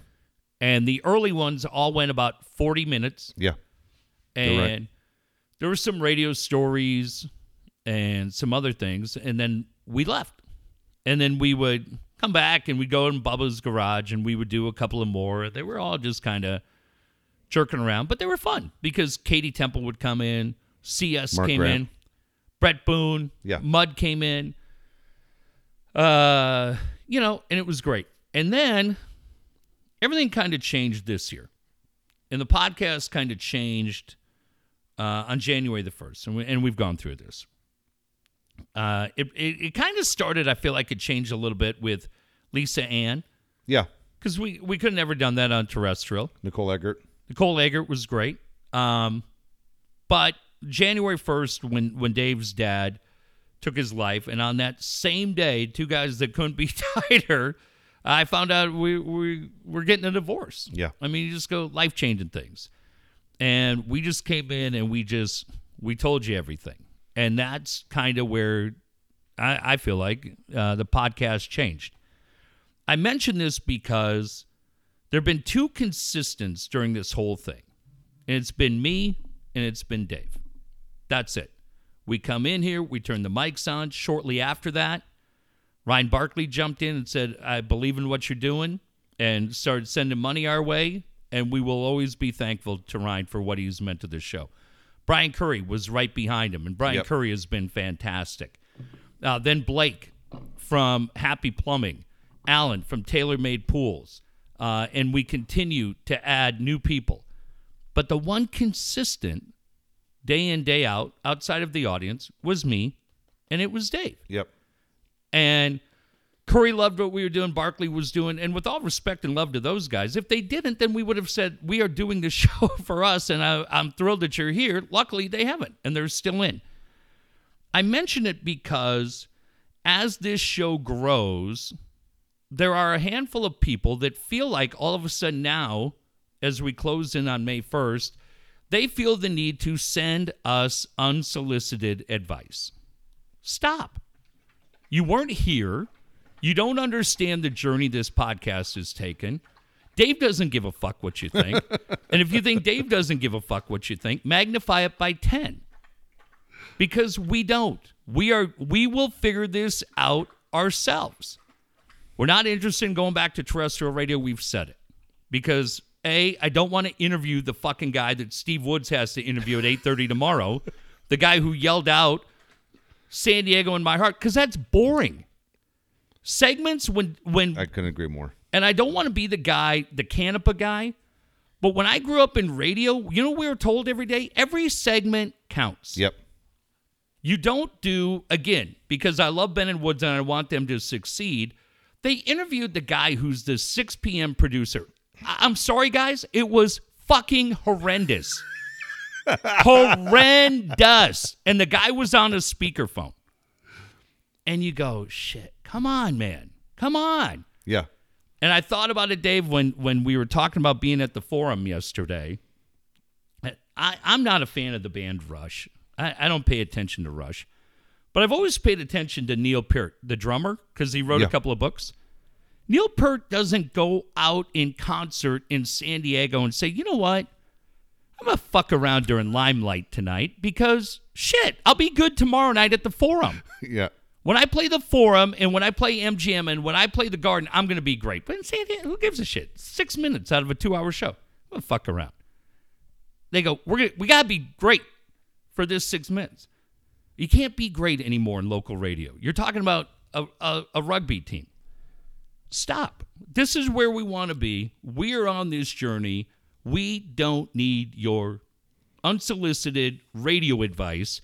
Don't coach me on how fucking long the show will be. We'll determine it. You don't like it? Go fucking listen to something else. Don't tell me, hey, I can help you monetize it. I don't need your fucking help. I don't want you representing the show. With all due respect, go do something else. And it's so frustrating to me because I have a couple of guys that have sent great shit. My buddy Aaron, Yeah. been friends with forever, was the first guy to say, Man, you don't have to be a subscriber show. And I said, All right, I'm listening. Tell me why. And he said, uh, he said, Man, I love where you guys are going. I love it. It's grassroots. Um, and he said, he said, I'm, I'm looking at your social media and I know a lot of people are in it, but he said, you have so many people that are downloading it. And he just kept talking. And I go, you know what? I, I can't argue any of those points. And I called Dave, remember? Yeah. We talked about that night, and I go, you know what, this fucking. And I called Aaron yesterday. I go, look, you got one thing right. Doesn't make you Don Imus. Fuck, Yeah. fuck off. And- that, and again, for as of right now, we aren't going to become a subscription site. but Correct. things can change. Correct. But tonight, we're not. Yes. There could be something that Aaron suggests, and we'll get to. One other guy that called me that I thought was great was a buddy of mine, Felix Taverna. Now, some of you may have heard Felix through the years on radio. Felix and I have been friends for more than 30 years. Yeah. He is somebody that looks out for me and cares about me. And uh, he said to me, he goes, uh, he goes, man, I'm listening to the podcast, and he goes, look, you didn't tell me to go fuck myself. I don't, I don't care. Yeah. But he said, he goes, man, I, I feel like the cussing on it is is diminishing what you're doing. And I said, that's funny you mention it because that's why I listened when the Stern Show first came out. I thought like Gary Dell'Abate. But I said to him, how many shows have you heard? He goes, well, I've heard this one, this one, this one. I go, did you hear the early January ones? He goes, no. And I told him what had gone on. He goes, God dang, God dang. I'm, but he's a guy that I've been friends with for 30 years that I know how much he likes and cares about you and me. That I go, dude, keep talking. Let me hear it. We're fleshing it out as we go. If if you're not in that group where we go, you're one of these guys that we've been, respectfully, keep fucking walking because you're not somebody that's helping. You're just fucking annoying. I have a full time job. I'm going through a divorce. We're here a couple of nights a week. I'm trying to do a good job, as Dave is, for the people that actually monetize this show. We're trying to show respect to them, and nobody needs your your fucking opinion. God, it's the most annoying. Am I crazy on that? No, it's it's always that way. It's always with people want to jump in. By the way, I mean, and and when we got big things coming as far as more We'll options, if you have a chance to listen, big things are coming. But I tell you what, just looking at numbers before we started the show, more Yeah. than almost a, a million, or if not more than a million, people have listened to this podcast. It's That's pretty outstanding. The support the podcast has gone. So when people are jumping on, hey, I appreciate the advice. You- but right now things are rolling along pretty damn good. That's it. But here's the thing, too. It's not the advice. Let me be. Let me kind of clarify some of this. When some of you are like, and and miserable Padre fans here tonight said, "Hey man, I can help you guys get on Google Play." You go, "Shit, that's great." Kyle Kyle Fluger wrote us a great email the other day, and said, "Hey, I can help with your website, dude. Please bring that going. Yep. bring that in all day long. I love that shit. If you go, hey, we can do this. Uh, a buddy of mine who will remain nameless when we talked about Tommy John surgery said, "Hey, I could show you, you know, these. That's the kind of stuff we need. It's the shit where it's like, you know, you're not really doing this right. Uh, well, really, really, what are you doing right now? Go, go, go. Listen to Martha Stewart. Okay, leave me alone. Um. So when I was talking to Aaron the other day, and this is kind of maybe where we need some of your help, your thoughts on it. Because when we said we were going to be a subscription, there were a ton of people, including Brian Curry and Alan Taylor, our sponsors, that jumped in and said, We're in it 100% and we're going to do all kinds of shit for the first 50 people that sign up. I couldn't tell you how much that meant to me. It was incredible. But when I talked to Aaron and I said, Yeah, you know, uh, I think you're right. And we, we announced that for the time being, we're not being a subscriber. I also appreciate how many people came out and said, Thank you. Yeah. Thank you. Didn't make any comments when we were thinking about it, but when we said no, said, "Hey man, we appreciate it. Thanks." And I go, "Wow, that's kind of cool." They let it they they just kind of let us find our own way and uh and said, "Okay." You know, Sean Walchef Yeah. said, "Yeah." He goes, uh, "You know, it's funny, man." He goes, "I didn't think that was the right move for the podcast." And I said, "Well, why did you fucking say Yeah, you cheap fuck. Yeah, you bastard. and he said, he started laughing. He goes, I didn't say anything because I, I figured you guys were going to figure it out. And Yeah. he said, if you wouldn't, then I would have told you and, and we would have gone. But the one thing they've all brought up Yeah. is Patreon. And I have always kind of fought that because I felt like it was a GoFundMe account until my boy Aaron Creasy said to me the other day, goes, You're looking at it the wrong way. He said, You're looking at, he said, um, it's very common amongst podcasts. And he said, Jeff, you have to view it not like a GoFundMe. Oh, we're desperate. Can we have some porridge? Um, he said, You have to view it the way PBS does it sponsorship deals. So uh, that might be something Yeah. that we set up, and and we'll look at that. Um, if you know things on, it, if you have thoughts on it, um, if you're part of it, you like it, you don't like it, please. Uh, that kind of stuff because I don't know anything about it. Uh, Dave, I'm, do you? I don't know how much No. you know about it. Limited. Um, we'd love to hear your thoughts, one way or the other. Um, because the easy road would have been, hey, we're a subscriber. Uh, I'll tell you what Dave and I said. We didn't want your credit card info. I was so scared that somebody that would be a, a friend of this show could get a credit card, you know, uh, ripped off. I, I just, I, I didn't want that. And, and I just, when Dave and I looked at what, what he looked at tonight, the downloads where you said a million, you go, man, uh, there's a ton of people listen. I was seriously I knew what the financial impact would be because I felt like. Uh, then you got the science of four ninety nine versus six. It's too much for me. I'm too stupid. And then we have to hire somebody from India to tell you, hey, you can't cancel. No, you can't. we'll have our district manager, Alan Horton, call you. Um, I, I, I hated that. Yeah. I hated the idea. It was like, I, I don't know. And so uh, I, I thank Aaron. I thank Felix for, for calling saying, I thank Sean and, and all the rest of you that said, hey, we're in.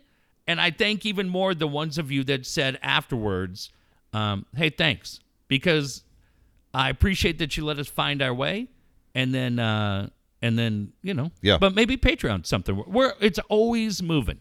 It's growing. It is. It's and growing dramatically. It's growing, and we're crazy not to find a way to monetize it. I'm sorry, it's the way of the world. You all get paid for your job. This is quickly becoming more than just hey, let's tell you Chargers stories, and uh, and hopefully we can find a happy balance. there. Absolutely. And I will say, uh, obviously, this podcast has grown a lot because of word of mouth. Because you have listened and you, Mm-hmm. You pass it on to your friends and you got to listen to these guys. And- Which is another thing. I'm sorry, Dave, not to Yeah, jump no in. No problem. But Aaron made another great point, and I'm going to give him credit where it's due because I love this. We always talk about Brian Curry as I sell San Diego, right? Yep. Um, uh, Ryan Barkley is Papa Bark. We got to get Blake on on Twitter. we do have to get Blake on Twitter. Uh, Alan Taylor is on there at TaylorMade. Can you guys do us a favor? If uh, this, it'll take you no time. Please, a follow them on Twitter. Follow them on Twitter because social media is big for us and for this show. And if they put something out, man, retweet it, like it. But if we retweet what Barkley's doing, or Brian Curry's doing, or Allen's doing, our new group tonight, um, it's going to extend because as much as I tease you guys about having 49 followers and I say, Yeah. hey, get back to me when you have 50, dude, those 49 people are now going to be aware of what Brian Curry's doing. They're going to be aware of what Ryan Barkley's doing, Taylor Made Pools is doing. And if you guys could just get in the ha- I'm not saying you got to go through every one, but if you see these guys on your timeline and you just go, dude, it takes two seconds. They're the reason why right now you guys are not getting charged. Yeah. You know? They're the guys. And and if you could just do that for us, that's all I'm asking. It's just as simple as a retweet and send it out. I know those guys have never asked us to do that. That's why I love those guys. They've never asked for anything. Um, but if we could do that, I, I think, and that was a, a great idea from from Aaron. He said, "Dude, we got to get people retweeting out Yeah. the messages from all the guys that throw dough at that podcast." And I love that idea. And if you if you guys would do that, it would mean a lot to us. Uh, those guys will probably all be surprised, but if you did, I bet they dig it too. There you go. Again, Jeff uh, pointed out before we do have more advertisers who are jumping on. If you're interested in advertising on the show, Yeah, very. Dave will actually call you back. I will, Will you? I will call him back. It's Sunday. Relax. I'm working on it. Trying to get three teams to the damn USA Nobody cares. championships. Nobody- I care. I got little kids trying to get to Arizona. Little kids, Come on. watch it, Leisure Fryer. Relax. If you want, if you're interested in advertising on the show, you know we'll take care of you. It's easy. Dave Palais at yahoo.com or jp.seth at yahoo.com. Very, very simple. All right, we want to thank Superior Fence is coming in starting May the 1st. Superior Fence would be with us uh, and Daniel, all the guys there. They're fantastic. You can find them online at san diego superiorfence.com. I'm doing this just kind of off my phone, but look for Superior Fence. Daniel is in, but this is my conversation with him today. Uh, I said, uh, hey, we want to start hyping you up. Even though the meter doesn't start to May 1st, we're thrilled to have you. So I go, hey, we good? El Diablo never contacted me, slacker. he called me the devil in the email? Yeah. So this is what we need to tell you. We do all types of fence installation, uh, vinyl, chain link, wood, custom ironworks, driveway gates with automation. Uh, this is the great part. Yeah. Okay. I watch you especially. Everybody else, you can just Yeah. tune out or do whatever. But Dave, this is the important part that I would like you to listen to from my man Daniel. I can drop off a check whenever you want. I'm around town giving estimates every day. Uh, but vinyl fences, custom iron, uh, work out great for those guys. And uh, and then he, I said, okay, great, we'll take care of it. He goes, cool. Who wants to get paid? I said, me. so uh, you can follow Daniel on Twitter at CV G U E R A G U E. Excuse me, Daniel. G U E R O. Looks like CV Guerrero. Yeah. Uh, but he's only got 67 followers. Let's hype Okay. him up, welcome him to the family, and and give it to him. I'm so thrilled those Perfect. guys are here. We'll hype him up again uh, later in the week. No podcast tomorrow night. What night we coming back? Thursday. Okay. Um, so that will be great. But uh, I'm super stoked that these guys are here, uh, part of the family now. Great stuff from Alan Taylor. Uh, we're talking about TaylorMade real quick. Yeah, we sure. Uh, you look at right now what Alan Taylor's doing. Taylor-made pools. Taylor-made pools. Alan has done a fantastic job here in San Diego. I'm gonna give you his phone number. Uh, Alan again 619-449-4452. The pools are absolutely amazing. TMP, okay? TMP, Taylor-made pools. Those guys have done a fantastic job. What Alan pointed out to me yesterday is like, look, everybody's excited about the new pool and everything Yeah. that's going. He can't wait to start a new, brand new pool for you. But he goes, right now, you want to focus on what's going on. If you have a pool right now, Absolutely. and you're saying, you know what, my pool's not in the condition it needs to be for for summertime, resurfacing, getting that pool ready to go. The kids are getting out for summer break. Remodel your pool right now. Alan Taylor, Tailor Made Pools. He can help you in every area to related to remodel, old pool upgrade, the tile, also the surface, you name it. Alan is your guy. We couldn't be more happy to have him around. He is the best in the business. Over 20 years in the business for Alan. He can sit there and make your backyard beautiful. Turn it your backyard into a staycation resort, barbecues, fire pits, concrete, pavers, etc. Do it. Don't forget about Alan Taylor is your guy.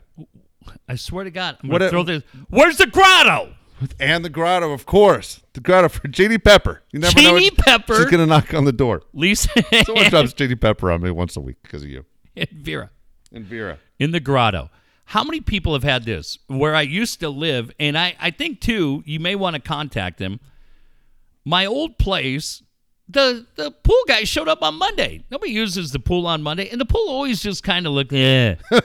so change it up, man. Change the look at it. That's why I talked to Alan the other day. We're going back and forth because I, I said to him, I said, Alan, we may not have everybody ready to bring, you know, the land Yeah. mover into the backyard, but what about the people that have a pool and don't necessarily like the look of it? Please give them a call. 20 years in business and you can change the look of it. Dave, no joke. Absolutely. The resurfacing of the pool, I don't know how many people do that. I told you, and this is where I may have to step in and help Alan out a little bit because when I was about 12 or 13, every year, New Orleans Court, Richfield, Minnesota, 97 West 77th Street, 55423. I was the guy at the uh, end of spring. We would get all the snow and the dead gophers out of the bottom of the pool because they'd go in there, the ice would freeze over, and the gophers would be dead. We'd get them out of there. We'd clean everything out, and guess who would be in there with the blue rubber pool, getting that baby ready to Look at go? that. Me, Look at you. 12 years old, uh, setting the chlorine level. So, Alan, again, Yeah. look, everybody needs help, right? If Derek Jeter can be coached, Alan Taylor can be coached. I may have to come over. I'll find some time, Yeah. and we'll just come over. Nothing wrong with double checking your math. It's all good. If I was you, I would just drop your work experience off with uh, Lisa Ann for what you just said. I've seen that movie. Yeah. While you're working in that pool, she's rubbing ice cubes on herself. I've Is seen that she? movie. You should let her know that you have experience. I'm gonna let her know I've been the pool boy.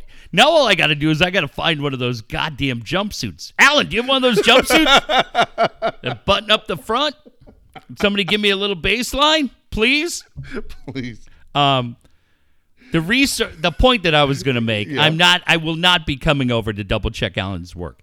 The point being, and I understand we don't have to deal with winter here, but we would resurface that Yeah. pool every year, and it made such a difference It in does. it. Yeah, all those kind of things. Plus, just have them come over and make sure everything's working right. Why not? The guy's fantastic. All of you have seen what a good pool looks Oh, like when a bad shit. pool looks like. Don't forget about the saltwater technology, waterfalls, grotto slides. Jeff just mentioned it. Alan's number again, 619 449 What's 4452. grotto? uh, Vera will not be showing up at the grotto. My main man Brian Curry from uh, I Sell San Diego on Twitter could not be a better guy. I, I honestly, when we had talked about the subscription, Dave, and he jumped right in and said, "I'm going to buff out the first 50 people that subscribe." Jeez, man, where do you, like? I listened to all these morning shows. Yeah. Nobody has an ad lib. Nobody has an No. ad lib. And nobody has a relationship. I will take the relationship that me and Diablo have with our friends that sponsor this podcast over anybody in this market. Anybody in this market, you show me the partnership, the friendship that you have, where you get that kind of support from a guy like Brian Curry. It's amazing. And the funny thing is, and I needed to call him this week and talk to him, is all of a sudden I heard because my whole plan had been to just go back to La Mesa and rent. Yeah. And now all of a sudden I'm hearing by first part of the fall, as the market may adjust. Wow. Uh, market may adjust a little bit. And so what that means is uh, maybe I maybe I go back to being a homeowner. Maybe the right time is to rent. I mean, it's a it's a I mean, I'm not joking. It's a life changing decision for me because I'm doing something that has to be right for me financially, safe for my sons who are 10, um, and it's got a big impact. And I couldn't be more confident or more happy or more relaxed knowing that I got Brian Curry on my side. I, Brian I is couldn't great. be right. Brian is absolutely great. He's the man. 20 years in the business. He's a military guy. We love our military here in San Diego. Brian's your guy, 20 years again, President's Elite with Coldwell Banker, top 1% internationally. He's absolutely fantastic. Certified negotiation specialist. Internationally, I might have to get a place in Dubai because if Jeannie Pepper wants to travel, I need to be ready to go. You'll be set, ready to go against all over San Diego County. You name the area. I'm not going to jump on you. Jeff obviously gives you a I hard will. time. IB sucks. I'm like- not sending Brian Curry there. I'd be or City Heights. Jeff's not going. We're not going to be City Jeff's Heights. neighbor. He's not going to be either one of those places. You're going to move into City Heights. Brian reluctantly is going to give you the key. He's not going to give you the big guy hug. He's just going to wish you well. And then you're going to be like, well, you know, we got a lot to unpack. Let's go walk around. You're going to be like, well, then uh, I El Pollo Loco and a Title Max right here. Shit. Shit. That's it. Oh my gosh. Brian's a full service broker with access to the best professionals in the mortgage and home inspection business. Don't forget Brian's number 619 251 1588. 619 251 1588. It's easy to, to contact him through email, brian at briancurry.com, also briancurryrealestate.com. Yeah, and then we got our guys uh, at Happy Plumbing. Blake, I got to get you on Twitter, brother. Yeah, There's so much going. out. Well, he's too busy cleaning drains. It's true. Like I don't have time for your reindeer games like you two. Cleaning drains, drains and dry heaving.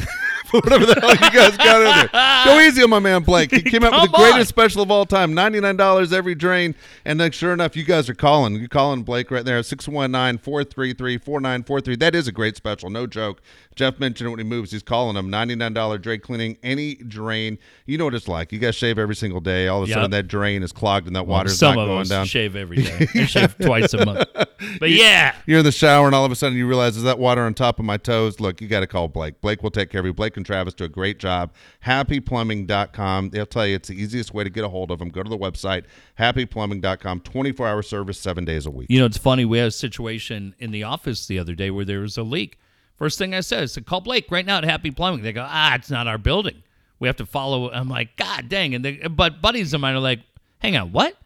And I go, yeah, call Blake at Happy Plumbing. And they all said the same thing. I'm like, that's the coolest name ever. I go, it's a great name. It's a fitting name because, as our friend Sam Bass pointed out, when the plumbing works, we're all happy. You're absolutely right. And I went through it with the slab leak. Boy, when the plumbing sucks, nobody's happy. Nobody is happy. But if you are dealing with anything, I don't even know if my desk. I hope my desk is there tomorrow. hope my desk isn't in the middle of Leucadia right now in that little park.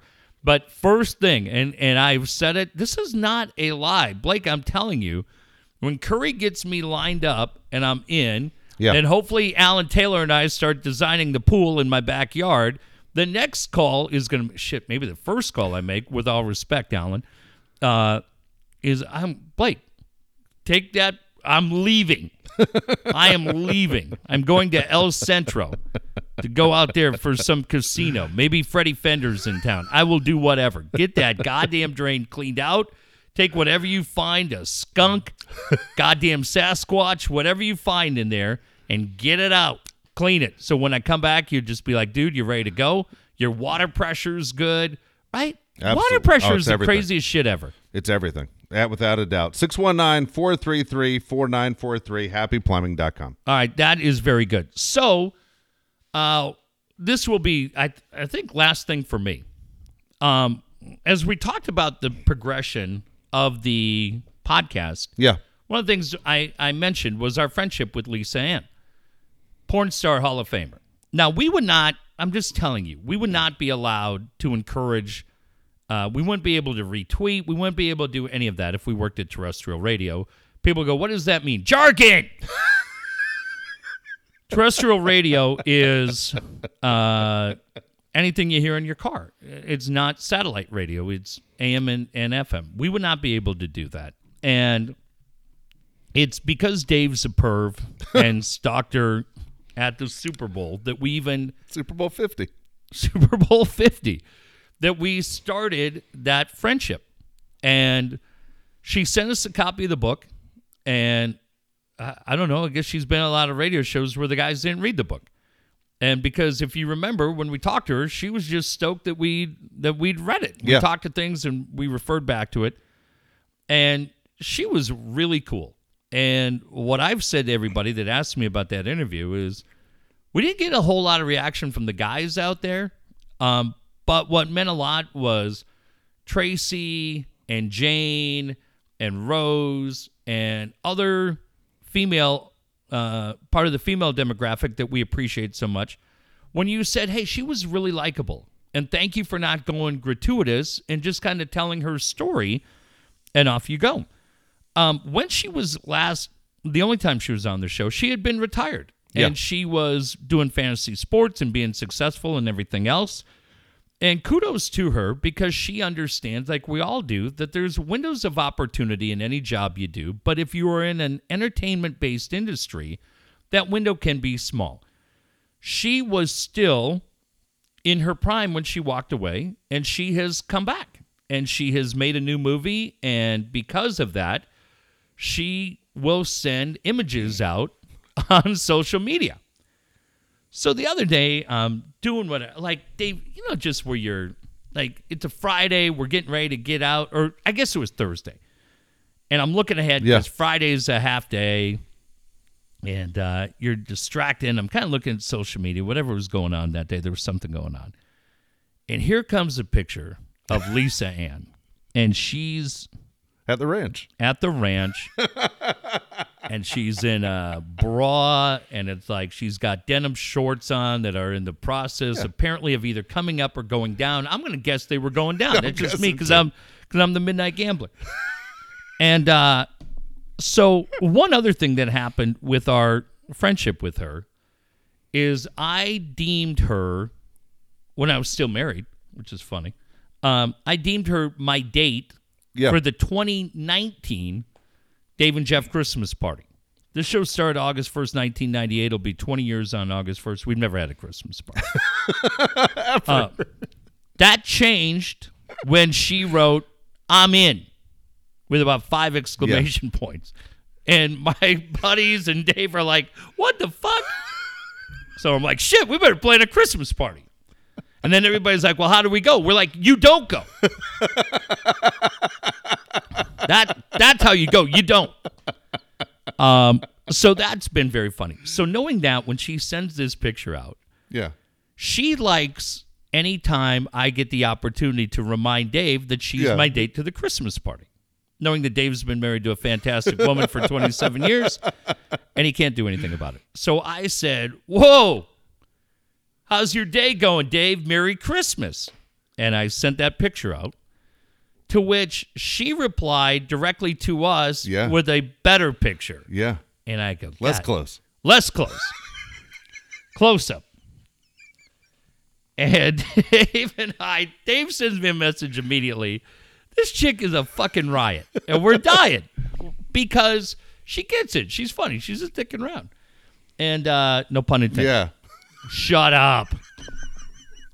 Shut up. So I will tell you, I had her number in my phone. I no longer do. I know, because you delete everything. It's the dumbest move you've ever made in your life. I, I don't have her number, but I I, have can. But we follow each other. Of course you do. so I sent her a message, and I just said to her, "I go look, uh, the podcast is doing really well," and I said, "Dave and I appreciate your role in this a lot," and I said, "Just playing along is great. I hope I hope everything's cool. Uh, you know, talk to you Yeah. later." and I said, uh, I don't know. And she she writes me right back, and uh, I guess she writes me back because I don't send her dick shots. I'm not Brett Favre. and uh, wink, wink. No, I don't. It's for Vera. I'm loyal to the soil. And she wrote me back, and she said, um, she goes, it's great. She goes, I love the interaction. Um, and she said, we should do something. Uh, we should do something, and depending on my schedule, I'll come down. So, two things immediately came to mind. Number one, I couldn't be a bigger fan of Bob McElroy at the Alpha Project. Yeah. Bob McElroy is, to me, a difference maker in this town. Dave, when I'm in LA yesterday, I'm driving down Sunset, you know, right the area where I'm at. I'm right by Hollywood High. And, dude, there are just two guys, homeless guys, Yeah. sound asleep on their back in the middle of the sidewalk at two o'clock in the afternoon. Where I go, is that guy dead or is he just sleeping? And the homeless uh, situation, I almost call it a problem. It's not. It's a situation has gotten incredibly bad. Bob has been downtown for 35 years and has done incredibly incredible things for the Alpha Project. And he and I have struck up a friendship. And I just I said to her, um, I said she said let's do something for charity. And I said okay. I said well we have we have two things that we would like to do. I said, uh, we'd like to do something for the Alpha Project because of our respect for Bob. And I let her know. I said, in case you weren't aware, Dave's father took his life in January. And yeah, it's a little bit of a fuck you at 97.3. Um, but but also much more out of respect to Lou Palet, who uh, was so wonderful to us and such a wonderful man. Um, I said we would like to do something to to uh, pay tribute to a suicide prevention group. And she said that funny you mentioned that because there was an actress named August Ames. I think we had talked about it. Um, an adult actress who got bullied on social media and took her life. Lisa Ann has become friends with August Ames' husband and has said, you know, just in our conversation, what he has gone through trying to find the answer why. Yeah. Uh, why did this happen? And she said, I'm in. Because I said, okay, let's work. She's traveling all the time, right? And she said, you know what? Let's just. So she and I, and uh, I'm sure you as well, Dave. We will we'll talk this week. Yeah. And she's just like, I'm coming down. So what we're going to figure out is yes, it is a way um, for for all of you that want to just meet her and say hello, uh, get a photo, get an autograph, get your book signed. Who knows what it is? Um, and I would tease you guys, but ultimately, you're not getting in. I'm, I'm sorry, you're just not getting in unless you're willing to help. I'm not Yes. saying it's got to be a thousand dollars. Nobody's looking for crazy money. But understand what this is. She's coming down to be a part of it because the big goal is to put some money in the Alpha Project, who we love, and also for suicide prevention. Yep. And and we're going to do that in in Lou's memory, in the memory of August Ames, and anybody else. A uh, lot of teenagers, unfortunately, are going through it. man, for any of you that have been affected by it, we saw it with the Klein thing. We're way beyond the Klein thing. This is about doing this in the spirit of Lou and August Ames, who meant a lot to Lisa Ann. And My dad's cat would be proud. goddamn right, if you remember Dave's cat, shit, I'll tell you what. I just heard Stern say the other day, you know what? No joke. Your cat's got the healthiest prostate because to avoid prostate cancer, you're supposed to get off 27 times a month. so God bless uh, Lou's cat that's probably got the cleanest prostate of any feline in Nashville. God bless you. Um, but so there's a couple of different things that we are thinking about, but we are going to put this together. It's going to happen quick. It's going to happen this week.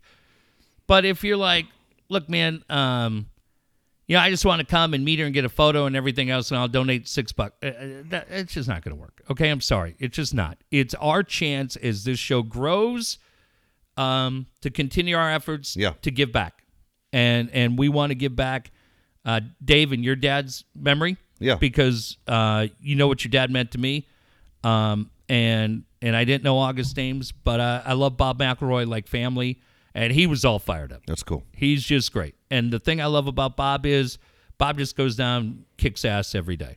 Just kicks ass. So um, we're going to figure out logistics. Uh, I don't know. You know, um, I don't know if we talk to Bret Boone or or Weddle about sending over some things and maybe we do a silent auction. I don't know.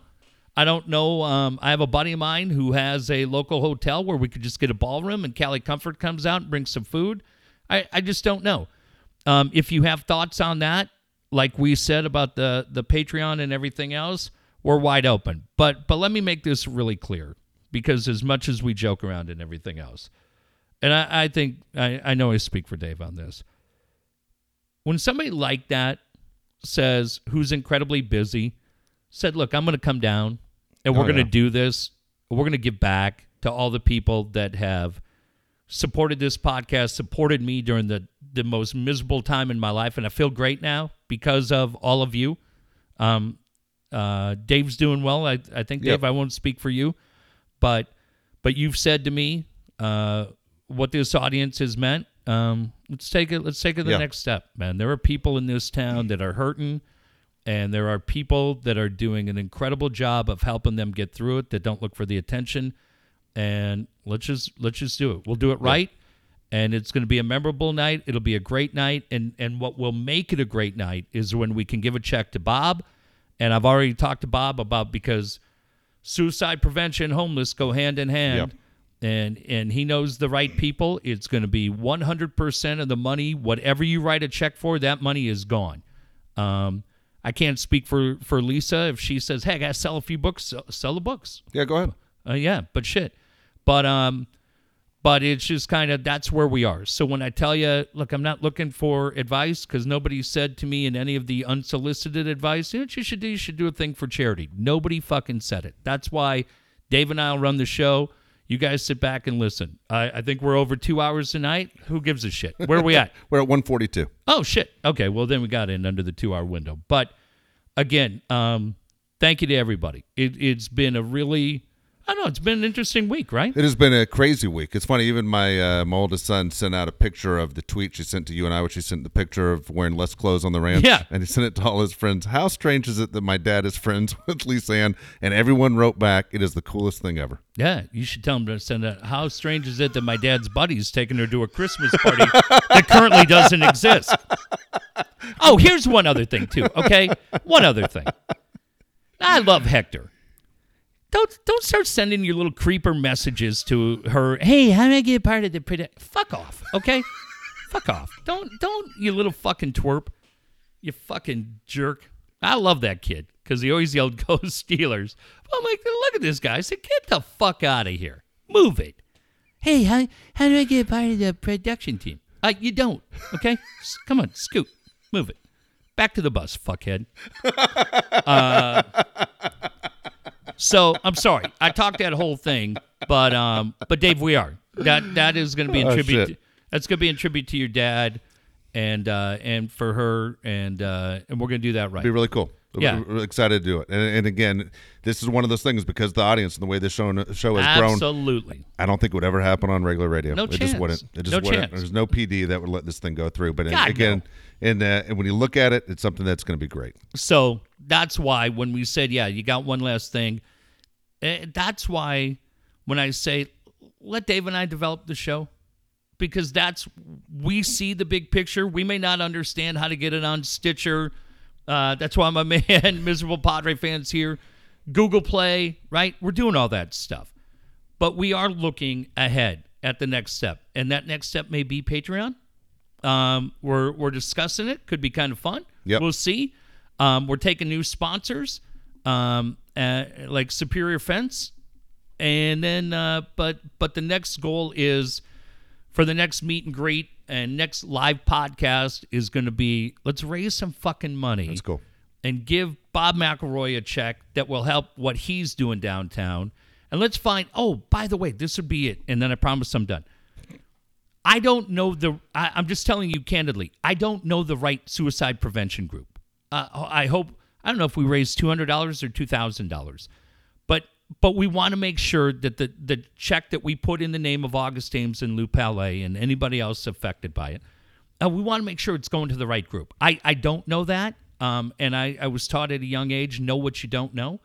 Um, so if anybody says, "Hey, look, this is a group," and and I know them and I trust them, and this is what they're doing, give us a little bit of an idea. JP Dots at the Yahoo. Dave, you using Yahoo or Yeah, Gmail? yeah, it will go Yahoo. Dave Palet at yahoo.com. If you can just send us a couple of bullet points, and then Dave and I'll uh, do a little legwork, and I'll, I'll get together with Bob. It'd be great. Um, but but that's kind of where we're at. Okay, I appreciate everybody that wants us to be great. I really do. I know your hearts are all in the right place, but but sometimes it's easier to just sit back and enjoy the ride.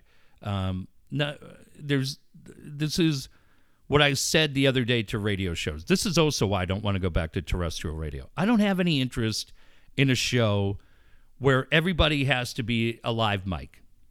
And and this goes to a lot of different shows in town.